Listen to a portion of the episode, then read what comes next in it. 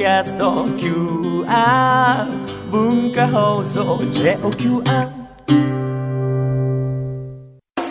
放送開始から丸15周年を迎えたのに文化放送ポッドキャストオリジナル番組から抜け出されへんやないかい。ヒゲ男爵山田るい53世のルネッサンスラジオ。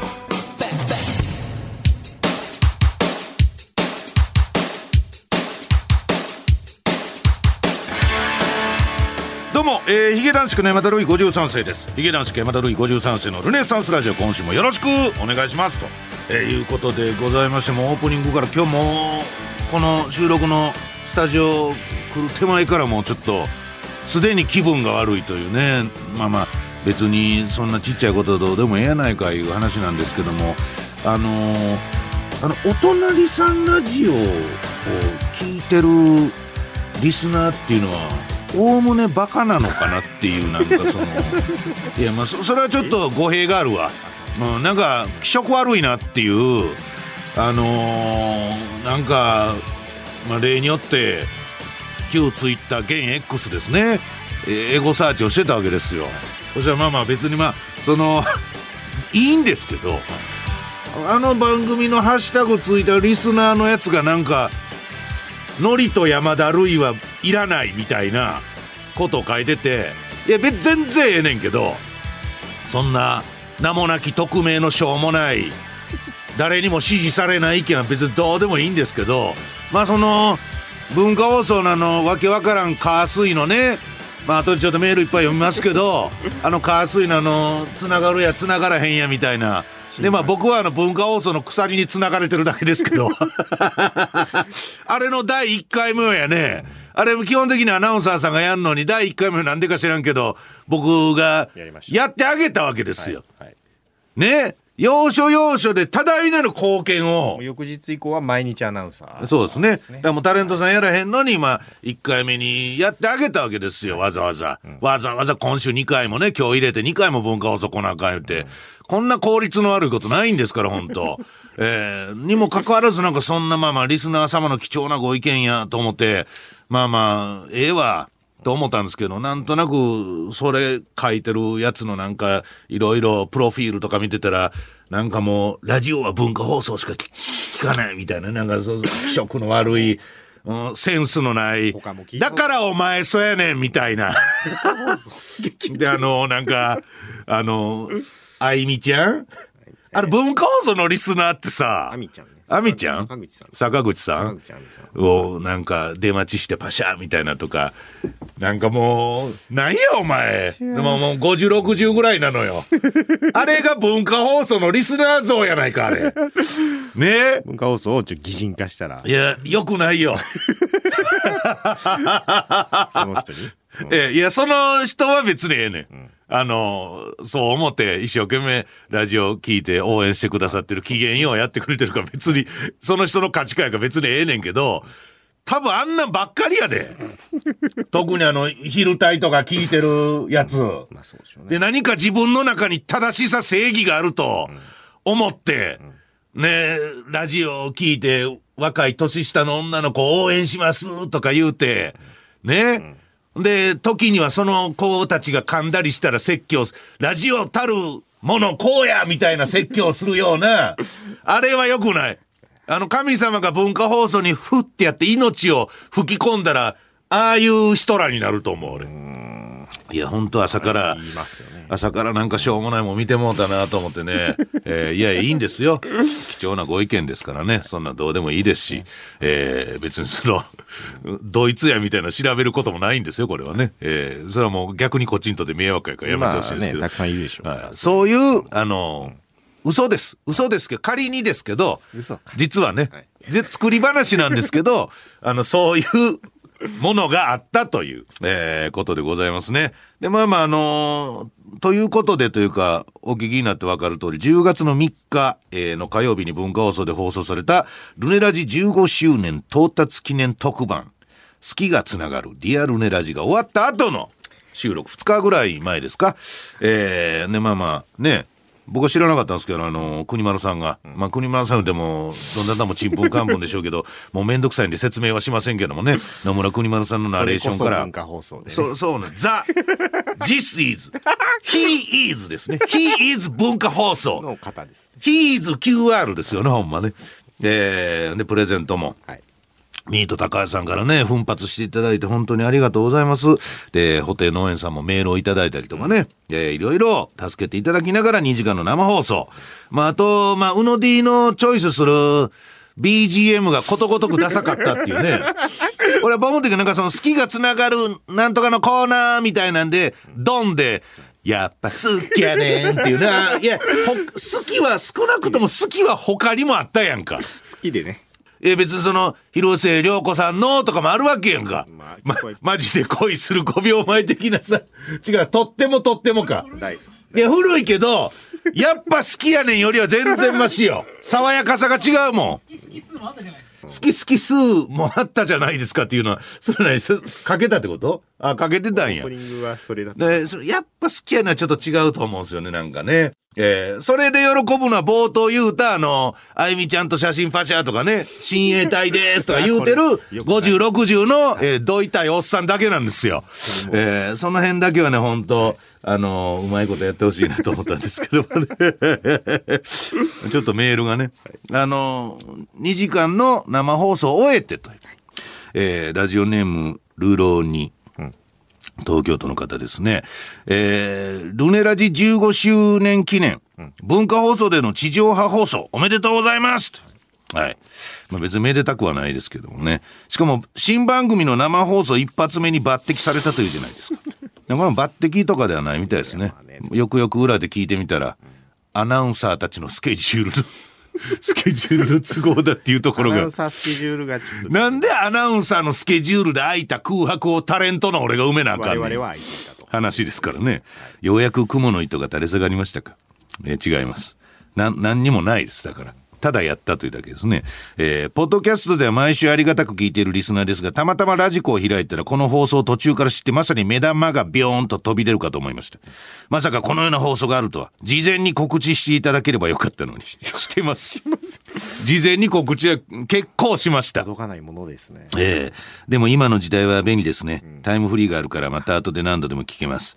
いつものポッドキャストで聞く毒舌が地上波で流れていると思うと、この調子でやってまた文化放送のこの時間帯に男爵は出てこれるのかなと、何とも言えない気分でした。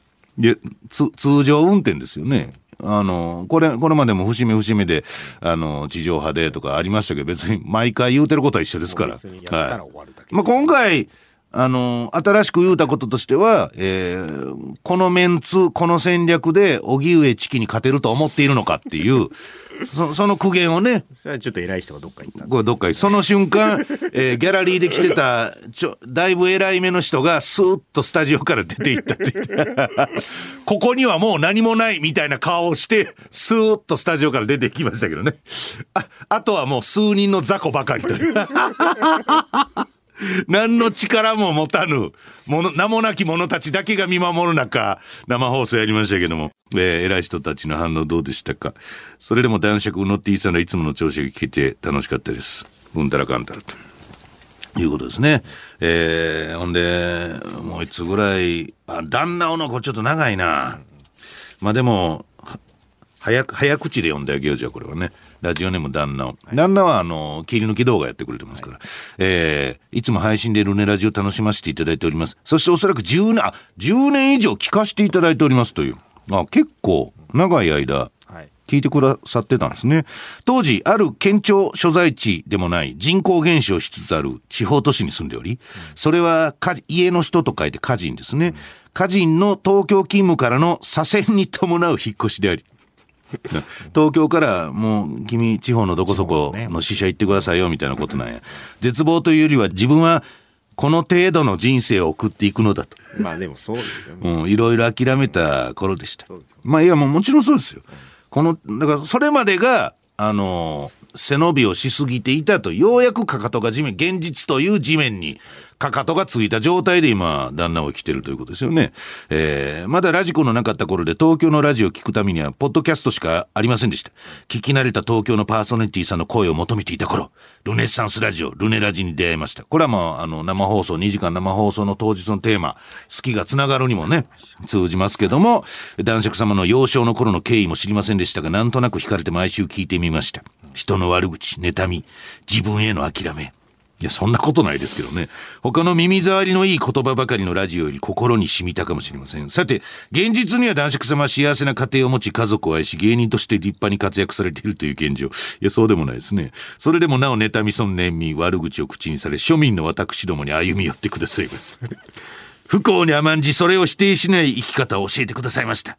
というのは、取ってつけた理由でルネラジは面白いから聞いています。でもリアルの知り合い家族に、ルネラジ大好きだよ、面白いよ、聞こうよなどとは言えません。言いません言いません。過去私が作る動画の視聴者に女性高齢者が多いとしても私に友達などいるわけもなく、いたとしてもルネラジをおすすめするわけもありません。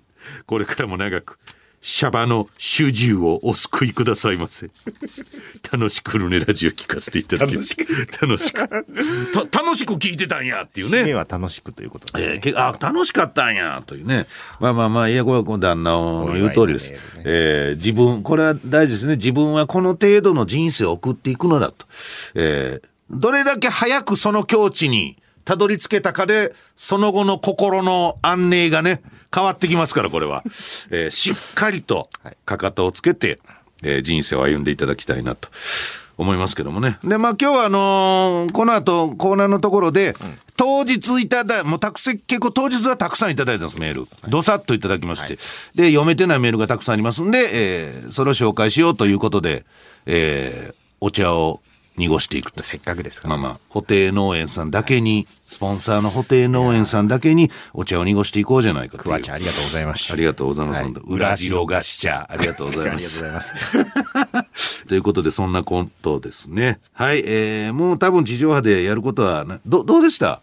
僕はあの、生放送に集中してたんで、はいなんとなく目の端でギャラリーとかを、が、いる雰囲気は、あのー分かってましたけど、その評判というか、はい。まあこれは岡崎 P が珍しくねそうですね。収録冒頭からいらっしゃってるんで。総括をちょっと総お願いしたい括をちょっといただきたいですね。はい。ええ。これどどうなんですか？その2時間生放送、リアルネラジ好きがつながる、えー周りの評判と、お願いします。あの面白かったっていう意見をいろいろいただきました。面白かったよという意見を。いやいやだから、これ、ね、こう、男爵に枠、ルネラジの枠とかなんか、いや、そ、そう、そういう話が聞きたいんですよ。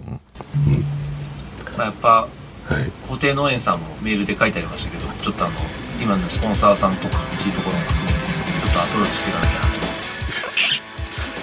と。いや、いいですもうなんか、現自民党政権と同じ感じのこの、政治家みたいな。常に検討しますみたいな永田町の論理ですね彼だ浜松町やのにここは永田町の論理で動いているところ前向きに検討しましたよね、えー事態は動かずという、えーことでございますね。はいということで、えー今週もいろいろやっていきますんで最後まで聞いてください。山田るい53世のルネッサンスラジオ。この番組は印鑑の西のオンライン工房固定農園の提供でお送りします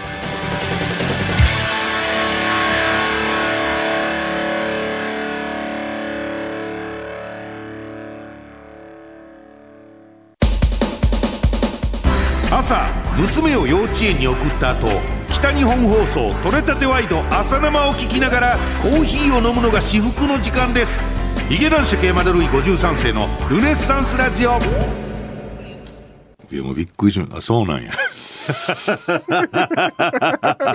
まあまあそうか。俺言うても別にその文化放送で15年16年目とか言ってずっとやってるけどでまあねそれこそあの9階のメインのフロアで番組やらせてもらったりもしてるけど、あなたほど毎日のように来てる時期とかもなかったしまあそもそもその俺どの現場でもそうやけどその曲の特性みたいなことにそんなに興味ない方やから、もう来て帰るだけやから、そんなに自分の中であるあるを積極的に蓄積しようとせえへんねんけど、やっぱ今話聞いたら、やっぱちょっと文化放送って気持ち悪いね。その、文化放送がというか、その、リスナーの体質が、まあ傾向ですね。俺、聞いててすごいベイ FM のリスナーも、当初そんな感じやったのよ。なんか、平たく言うと、お前に何がわかんねんっていう、この、偉そうな。もうラジオとは FM とはとかね、パーソナリティとは言ってね、聞いてるからね。うん、素人の前に何がわかんねんっていう っていうやつが多かってんけど、まあ、それも徹底的に目を積んできたから俺は。全部こう叩き潰してきたから 今はもう従順なリスナーしか基本いないですけど確かに文化放送ねなんか誰誰それはなんかグラビアをやったんだからなんとかちゃんもやればいいのにみたいなねことをリスナーのおじさんおじいさんが言うてくるっていうねそういうもんだよラジオっていうのはアナウンサーさんとの距離がね。もっと、てるみさんの言うことを聞かなきゃ、みたいなね。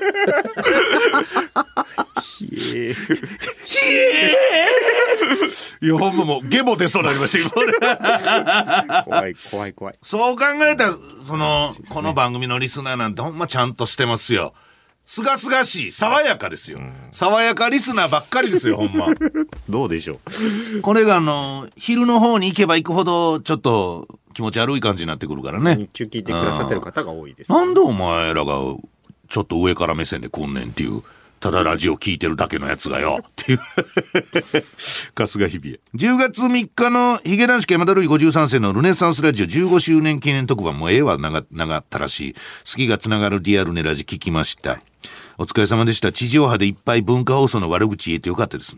いや、言うてないよね、全然。今日の方が言ってるかもしれ今日の方、今日も別にこれ悪口ちゃうもん。リリスナーない。提言、提言ですよね。こうリスナー大丈夫？っていうだって赤坂の周辺ではそんなリスナーいないものね文化放送だけやでいまだになんか昭和の感覚なの 文化放送自体がというリスナーが昭和なんですよねなんかね。うん。さて番組後半で男爵がプロデュースしていたアイドルグループマドマ54世の貴族で庶民な女の子が流れる中東海道線の信号機故障で東京から熱海までの電車が止まっている旨のニュースをあーやってありましたね、耳にしました。伊豆から通勤している不憫コスナこと宇野 D さんは帰宅できたんでしょうか？とても心配になりましたという。はい。これね。もう帰れて40分遅れで帰れたというね。まあまあまあ。まあだ貴族で庶民な。女の子まだま54歳僕が作詞したやつ。やっぱね2年ちょっとで解散あの活動をもうやめる解散ということになりましたけど運びにね。やっぱ運がないねんなと思いましたね。久しぶりにフルコーラスでねしっかり聞いていただこうと思ったらいやもうもちろんもうあのしょうがないことなんですけど大事なことやからそっちの方が優先やけどニュースが入ってきちゃうというね、えー非常に彼女ららしいなという、えー思いがありましたけどもね。えーまあ、この後でもあの好きがつながるのメールは多分いっぱい読むと思うんであの生放送中に来たのは読むと思うんで。でその生放送の途中で僕はその何て言うの？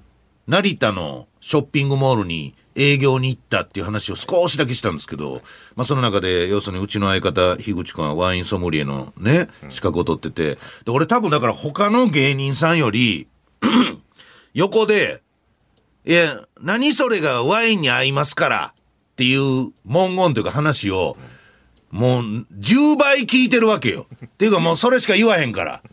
で、その生放送中にも言ったけど、なんかその京都物産展みたいなんでね。で、俺はもう八つ橋ぐらいしか知らんわっていう、え京都物産展にお客さんを誘導するイベントに出てるのに、えー、八つ橋しか興味ないわっていう、そっけないボケ、キャラみたいのちょっとやってたら、まあ相方がフォローのつもりなので、いやいや、京都言ったら、あの、お漬物も有名ですから、でお漬物にはね、こうこうこういう赤ワインが合うんですよ、みたいなことを言い出して、で、その時も俺ちょっともうゲボ出そうになったのよ。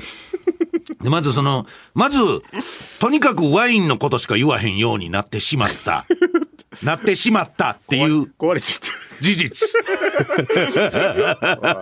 相方がそんなことになってしまったという事実。ほんで、ワインのことを言うにしても、必ず、えー何それにワインが合いますから、っていうことしか言わなくなってんの、今。そのご当地ご当地で。だからその漬物のこともそうやし、えー、なんか別のとこ行ったら、なんや、わからへんけど、その、欲し欲しいもの、ワインに合いますから、ととかね。ずっとワインに何が合うかしか言わない。ご当地、これも合いますよ、ワインが。っていうことしか言わへんことにもうんざりしてて。いや、ほんまもう、アパレル店員か、いうぐらい。これいや、お客様お似合いですよ、みたいな。いや、こちらの秋の新作なんですけど、いや、この色味もお客さんにお手あります。もううっとうしいな、みたいな。ねお前もうワインに何が合うかしか言うてこへんやないかいっていう憤り、フラストレーションが、すごいやって。そもそも、そもそも、漬物はご飯の方が合うし。で、な、なんかね、あ何が嫌なんかなってすごい考えたんですよ。家帰ってから。あの生放送が終わって家に帰ってから、短い中途半端な感じでしかその話をしなかった、できなかったんですけど、俺何があんなにワインに合う合わへんって言われることが嫌なのかなと思ったら、なんでお前、合わしてもらってんのに上から目線やねんっていう。わかる？漬物とワインが合うことによって得するのはワインやん。せやろ？漬物はワイン、漬物はこれからも、今までもこれからも、ワインと合わなくてもやっていけるやん。漬物に合うということでメリットが生じるのはワインの方やん。なんでお前が認めてやるみたいな、なんかこう、上から目線で来んのかっていう。こんなことかん考え、プラスがあるとすればね、こんなことを考えれるのは、相方がそうなおかげっていう、他のコンビではありえへん状態やから、おかげということも言えるけど、あの業界がなんかやっぱり常にちょっと上から目線なんやなっていうや、っぱねちょっとかっこいいものっていうイメージがねかっこいいもの、ほんでなんかそれを知ってることがあったら額があると大か大人のたしなみみたいに言うてくれるいや違うのよ。君らの市場がちっちゃくて、いや、漬物市場の方がでかいでしょ。どう考えても。歴史もあるしあれは漬物だけじゃなくてもええよ。なんかその、意外にもこんなものに合いますねんっていう言い方ばっかり言うと、ひじきがとか、肉じゃががとか、いや、ひじきも肉じゃがも、君らがいない時代からずーっと一人でやってきました。なんかいきなり来て、僕らとも仲良く横に並んでもいいんだよみたいに言うてくるけど、お前がおらへん時代から独り立ちしてやってきとんねんっていう。なんでお前そんなちょっと偉そうやねんっていう憤り。だから、本当にオープニングからちょっと文化放送のリスナーに関してね、ちょっと苦言をな、な、なんでお前がそんなこと言うねんとかね。なんでそ、そんなことお前が思うねんっていう。誰やねんお前っていう苦言を呈してきましたけど、全く一緒なんですよ。ワイン界隈の人間と、ぶ文化放送のリスナーが。で、これ、くしくもどっちも文化を盾にしてるでしょ。そういうところ、要するになんなんかね、ある種の権威主義やなと思ったんです、俺。まあ。でもここまでいろいろ考えることができたのは相方がそうなおかげやなと思ってそこは感謝してますけど。いやなんていうんですかね恩着せがましくねなんか。いや実はこのワインどれそれにも合うんですよ。なんとひじきにも合っちゃうんですよっていうのが恩着せがましくねと思って うるせえよっていう気持ちが常に横で聞いててあるわけよだから俺はこんなに樋口くんのこと大好きなのに、その部分で反発を覚えるんやなっていうのを、すごく分かりましたわ。ええいや、もういいですか。フリートークのコーナーでした。お笑い芸人の新規臭いトークが聞きたい人には、うってつけの番組です。ヒゲ男爵山田るい53世のルネッサンスラジオ。いや、ほんまもう、おじさんとおじいさんなりかけおじさんっていうのはもう、害でしかないです、ほんと。この間、その、ね、行った営業でなんか、社員さんたちと最後に写真撮りましょう、言って、なんかその事務所みたいなとこ行って写真撮ってたら、俺らが前に、ヒゲ男爵で座ってて、後ろにバーっと社員さんがおんねんけど、後ろからずっと、スターだ、スターだ、つってなんかもう、いじりに来る、いじりに来る声が、肝試しですよね。いやそのヤンキーと一緒なんですけど、あの、俺はテレビに出てて有名な人間にもこんなこと言えちゃうぜみたいな感じのスターだ、スターだみたいな。ちょっと聞こえるか聞こえへんかね。ちょ、ちょっとやめてくださいよ。みたいに、後ろで声しか聞こえへんから。で、あの、トレ、トレビアンってやってくれるかな。みたいな。トレビアン、ルネッサンスですよ。とか言って、何やムカつくな。もう調子こいた若造がなんか言うてんのか。って、あ、写真パシャって撮って OK です。っていう時にパッと後ろ向いたら、もう白髪混じりのおじさんやった。あの世代のは止められへんのやっぱ。ああ、そういうのがデー。トできないんですねできへんもうできないもうで、もう終わってます、あれ。あのままあのクオリティのままいやクオリティは下がっていく一方でなくなっていくんやなというねし思いましたけどもねさあということであの好きがつながるリアルネラジの時生放送中にいただいた、えーたくさんメールいただいたんでご紹介できなかった分何通かちゃちゃっと読んでいこうと思いますねラジオネーム3世帯同居久しぶりかな、昔送ってきてたよね。そうですね。3世帯同居。えールネラジと繋がった瞬間ですが、土曜日の生放送きっかけで聞き始めたと記憶しております。ヒゲと信子のウィークあそっちじゃない。そっちじゃないんじゃん。この番組が。この番組土曜日で生放送やってたの？やってましたね。何にも覚えてないな。はいやってましたね。えー当時自分はアニスパのヘビーリスナーで、ああ、ろくなもんじゃない、ね。メールを送ってもなかなか採用されず、苦々しく過ごしていました。はいそこで他の番組に練習目的で 腹立つな。メールを送ってみると、レコメント濡れらしに採用されました。メール後編ってよだれ垂らしてたんでしょうかわかりませんが。ビギナーズラックだったかもしれませんが、当時の企画で男爵様に500円いただいたり、そんなルネラジが大好きです。家族が警察にお世話になったり、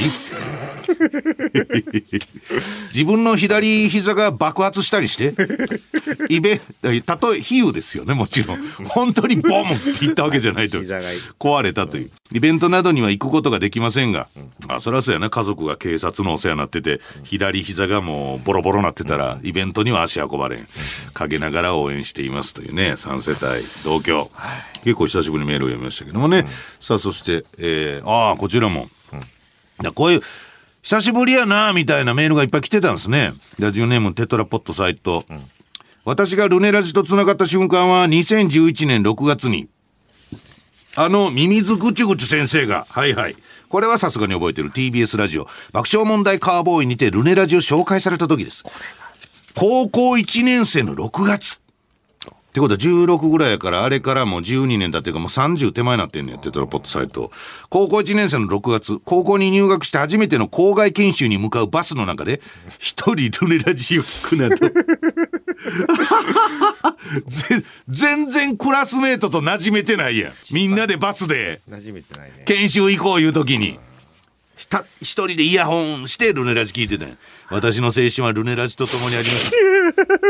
そうですかそんなルネラジの魅力は2013年6月19日配信分で、プロデューサーの大ミスによりスタジオが取れず、会議室で録音する事態に陥っても、その回を神回にしてしまうようなパーソナリティの剛腕にあると思います。まあまあまいや別にその、神回かどうかは知らんし、成立させた剛腕って言いますけど、せなしゃあないやん。もうだってもうその、なあ、あれ、大田尾くんあれ。大田尾くんで偉なったん？あなってないな。岡崎さん先先輩でしょ大田尾さんの方が。いや、先大田尾さんの方が先輩やのに、え、大田尾くん偉なったんっていうのは首を横にブンブン振ってましたけど。ああいつがもうスタジオどれも、すいません。そんな初めて聞いた。俺なんて言うたらええの？絶句ですよね、ほんまね。すいません、スタジオ取れませんでした。間違えました言うて会議室でワンワンはい反響する環境の悪いなんかね、もうしゃしゃあないねんか、そこでやるしか。えー、剛腕にあると思います。そんな神回から10年以上経っていますが、それ以降スタジオが取れなかった回は一度もないため、スタッフの優秀さが垣間見えますね。いやススタジオ取れる取れへんは、スタッフさんの優秀さの物差しにはなってないです、通常。もう当たり前のことやから。これからも末永く続くよう祈っておりますというね。ああ、スタジオ取り忘れ事件からもう10年10周年ですね経つというね。今だからずーっとそっから10年間の枠取り忘れてるんですよね。だから。タイムテーブルの、ね、番組の枠を取り忘れてるという。えーラジオネーム最下層市長。はい。えー読まれれば初採用、最下層市長と申します。はい。東方。あ、そうなの、サンドウィッチマンさんのラジオをきっかけにルネラジリスナーとなりました。えーとある小さな病院で看護師、もう病院のことばっかりやな、この番組。とある小さな病院で看護師長をしているものです働。いてる人側ねうんはいしかも看護師長やから、めっちゃ偉い人よ。トップでしょ？な、あのー看護師さんの。えールネラジに出会った時には、知らずに過ごした10年以上の年月を、あ、まだ、始まって10年間ぐらい経ってから聞いてんのね。呪うこともありました。しかし振り返ってみると出会う前の自分は人並みに出世欲を持ち仕事に励んでいたように思います。しかしアラフィフに差し掛かり上を向いて歩くことに疲れた時にルネラジに出会い下を向いて歩くことの大切さに気づかされ下を向いて歩こ 救われましたというね。そうですね。う上を向くんですけどね、逆坂本九さんですよね、えー上司と部下仕事と家庭の板挟みに思い悩むこともありましたが上を見るな。下を見ろとの教えを胸に一日一日を生きております、ね。えー男爵様の教え別に教えではないですけど 教えを繰り返し聞く中で、誰からも褒められなくても動き続けることのできる死んだ心も手に入りました。あこれはもうようやく、ようやく心を殺せましたかこ。こはもう無敵ですから、ね、もうもそうもう、もう大丈夫です。何があってももうね 何があっても大丈平気ですよね夫。ようやくこのしょうもない見栄、自尊心、出世欲、虚栄心、そういうものを殺すことができたと。死んだ心も手に入りました。重ねてお礼申し上げます。まあまあまあまあまあ、あなたの力ですよ。と、ここまで書いて気づいたのですが、ルネラジの100万ダウンロードは以前投稿されていた全ての放送を5回以上繰り返し聞かれている女性弁護士さんや、自分のような異常な社会不適合者の怨念が積み重なったものではないかと思うと、そら恐ろしくなりました。今後も定年退職までの14年、ルネラジを支えに頑張りたいと思いますので、よろしくお願いします。ね、もう、もう聞かなくても大丈夫なぐらいです。この方は大丈夫です、完全体になりましたからね、えー本当にこれからさまあでももう看護師長になっとるからな、出世欲も何も、えーもう十分出世してるなと思うんですけど、というようなメールをあまだ紹介できる、この方も初めてかな。あ本当ですか、えーあ初めてですね、ラジオネーム梅で海苔挟むというね。逆逆ってこと？海苔で梅挟んでつまみみたいなのよく聞くけど、梅で挟んじゃってえー地上波帰り咲き本当におめでとうございます。帰り咲いてないですね、えールネラジ歴は15周年生配信の直後から最近ですね。まだ1年ほどの若輩者40代おっさんリスナーです。ちょうど1年ど前こが若輩や、きっかけは2022年9月マイカーをあるヴィンテージカーに買い替えた時でした、うんなんか昔のヨーロッパで走ってたようななんか古めかしい車に変えたんかね分からんけど。カーオーディオが古くラジオしかないため、仕方なくベイ FM を流して聞いていますとやたら腕の立つパーソナリティが記憶に残りました、ベイ FM にそんなパーソナリティいないんですからね。いやいや。いっぱいいるでしょあとはラジコをインストール聞き直して話術にはまるルネラジに手を出しポッドキャスト沼とご想像ご想像してません。ご想像の通り催眠術にかかり続けております。オールナイトニッポンやジャンクも経ていない変則ポッドキャストあさりリスナーですがルネラジが今でもナンバーワンでございます。できれば2019年10月21日これポッドキャスト QR で一番古い最古らしいんですけども。以前のアーカイブも聞いてみたくよろしくお願いします。新ラジオから。うんあ。あてことね。そうなんだ。男爵のね。そういう経由でルネラジにたどり着いてくれたという。ねちらほらいるみたいですああまあまあありがとうだってこの間イオンモールで営業バーって行った時もあの別にルネラジどうこうはなかったけど新ラジオのうちわ持ってる子いたもん、うん、新ラジオうちは？新ラジオうちわっていうのがあるんですよ。作ったの？いや別に俺らが作ったわけじゃなくて、さベイ FM が全体でた多分なんかあの関根勤さんとか友近さんとか鈴木治さんとかああいう皆様を応援するためにやってるんだ。ぼ僕は関係ないですけどね ほとんどね、えーやりましたからありがとうございます。さあということで生放送中もたくさんのメールありがとうございました。えーそう今日初めて聞きましたなんて方もたくさんいたんでこの秋で16年目にあもう16年目に入りました。そうですか。えー引き続き聞いてください、えー以上メール紹介のコーナーでした。Spotify でも流れているおしゃれでアーバンでクリエイティブな番組です。劇団四山田るい53世のルネッサンスラジオ。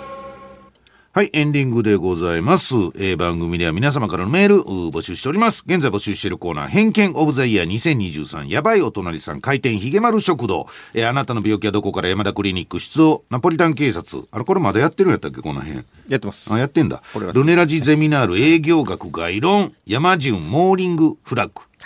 山田ルイ53世の過去問。そしてルネッサンスラジオラストメッセージ。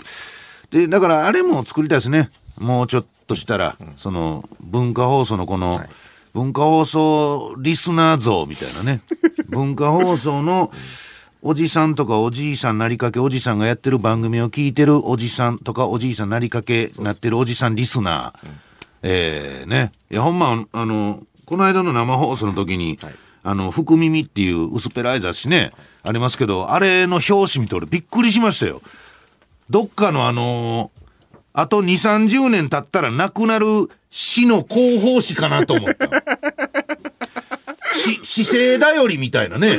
そうですねなんか、色味もそうやし、写真でね、なんか、ふんどし姿の大竹誠さんとか、えー阿佐ヶ谷姉妹と一緒に笑ってる伊藤四郎さんとか、公民館でのイベント紹介の冊子みたいな。いやいや豪華メンバーがねご出演ますから、豪華メンバー11月3日ねはい。まあまあまあまあまあ。豪華じゃないですかやっぱ、ちょっとまずいですね、これ。高齢化が。ちょっとじゃあコーナー考えままずいです。はいやっぱ、最近よう言いますけど、僕が大好きで見てる秋高田市議会を見てるような気持ちになります。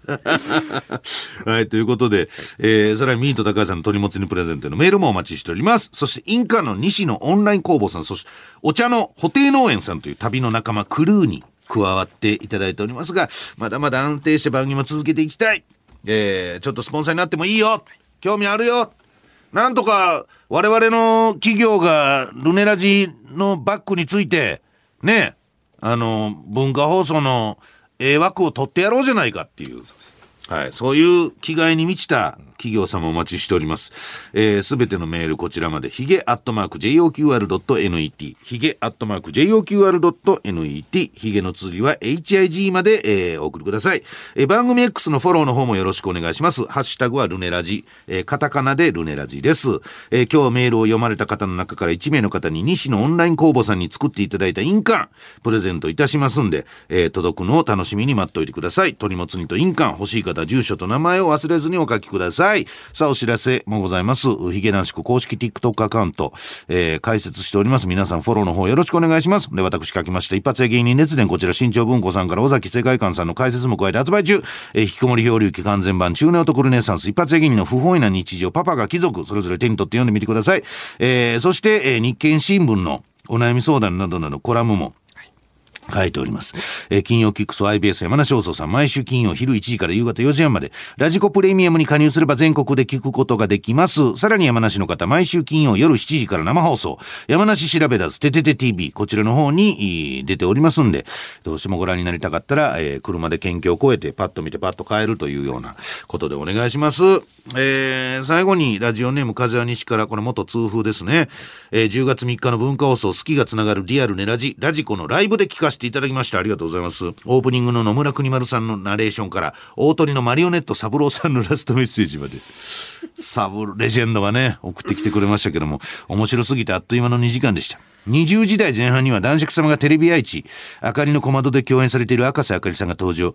ほぼ病気持ちのおじさん、おばさんしか聞いていねえルネラジに。いや、そんなことないわ。Z 世代の若い風を吹かせてくれました。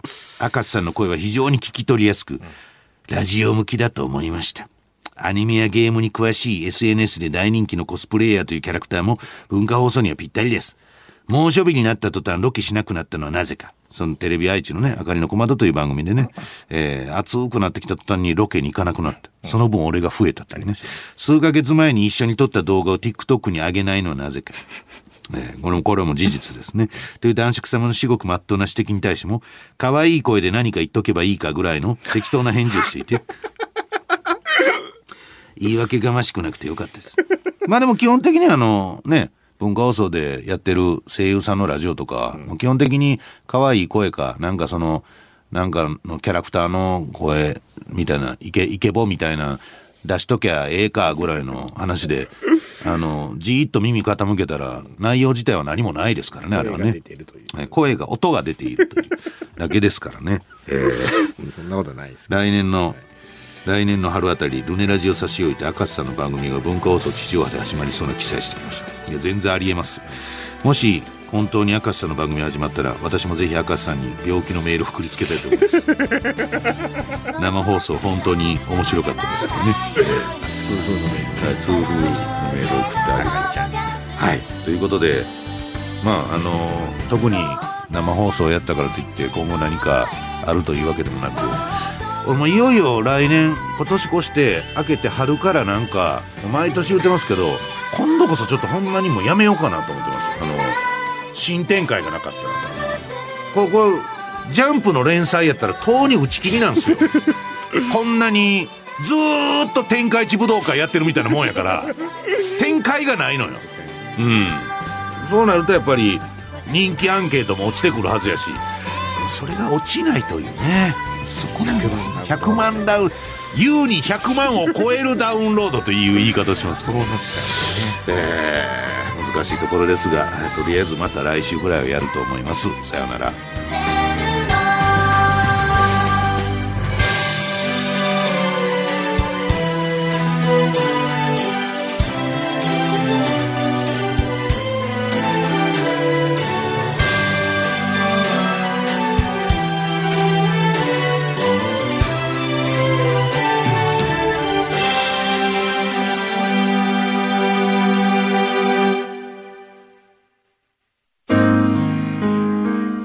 ルネッサンスラジオラストメッセージのお時間でございます。えールネラジリスナーの皆さんからの、まあ、ポストに入れられなかったあの手紙、えー送信ボタン押せなかったメール、まあ、そういうものを紹介していこうと。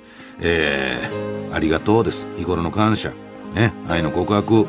頑張るあの人への応援メッセージ。まあ、そういう心温まる、うなんていうんでしょう、メール。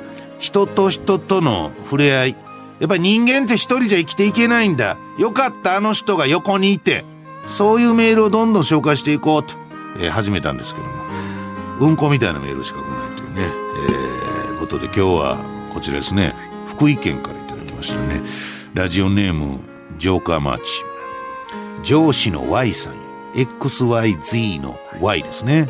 上司の Y さん。先日、会社を退社されたと聞きました。8年間お世話になりました。うん。もうも上司の Y さん辞めてるんですね。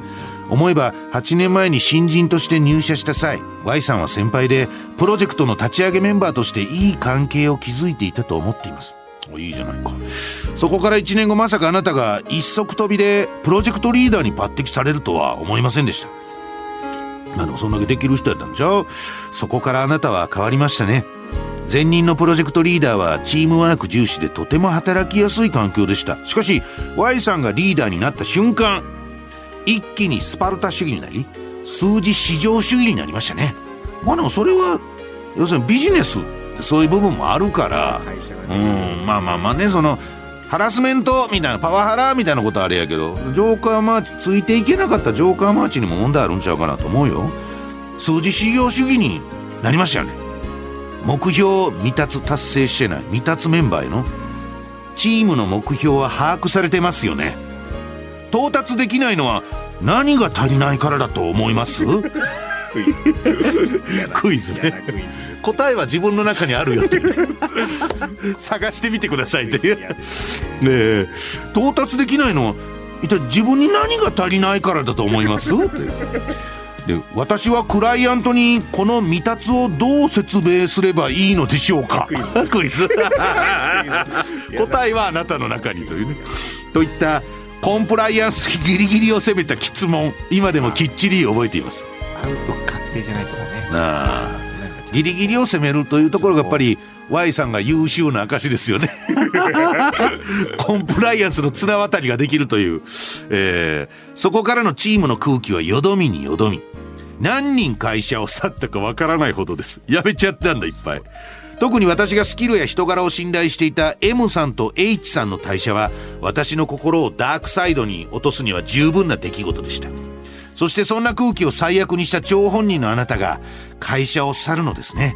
私は完全に在宅勤務になったのでオフィスの空気は分かりませんがリモート会議から聞こえるメンバーの声はどことなく明るくなったように思いますし嫌やったよやっぱり。各人の成績も明らかに良くなっています。これからは我々がプロジェクトを担いますので Y さんは次の職場でチームワークを第一に考えることを重点的に頑張っていただければ幸いです。重ねて8年間お疲れ様でした。お元気でね。えージョーカーマーチからねメールをいただきましたけど。まあまあどうどうなんですかね。まあそのやっぱり Y さんのこのチームの目標を把握されてますよね。から始まる到達できないのは自分に何が足りないからだとっていうこのクイズ自分クイズ。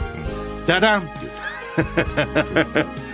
私はクライアントにあなたたちができなかったことどう説明すればいいんでしょうか？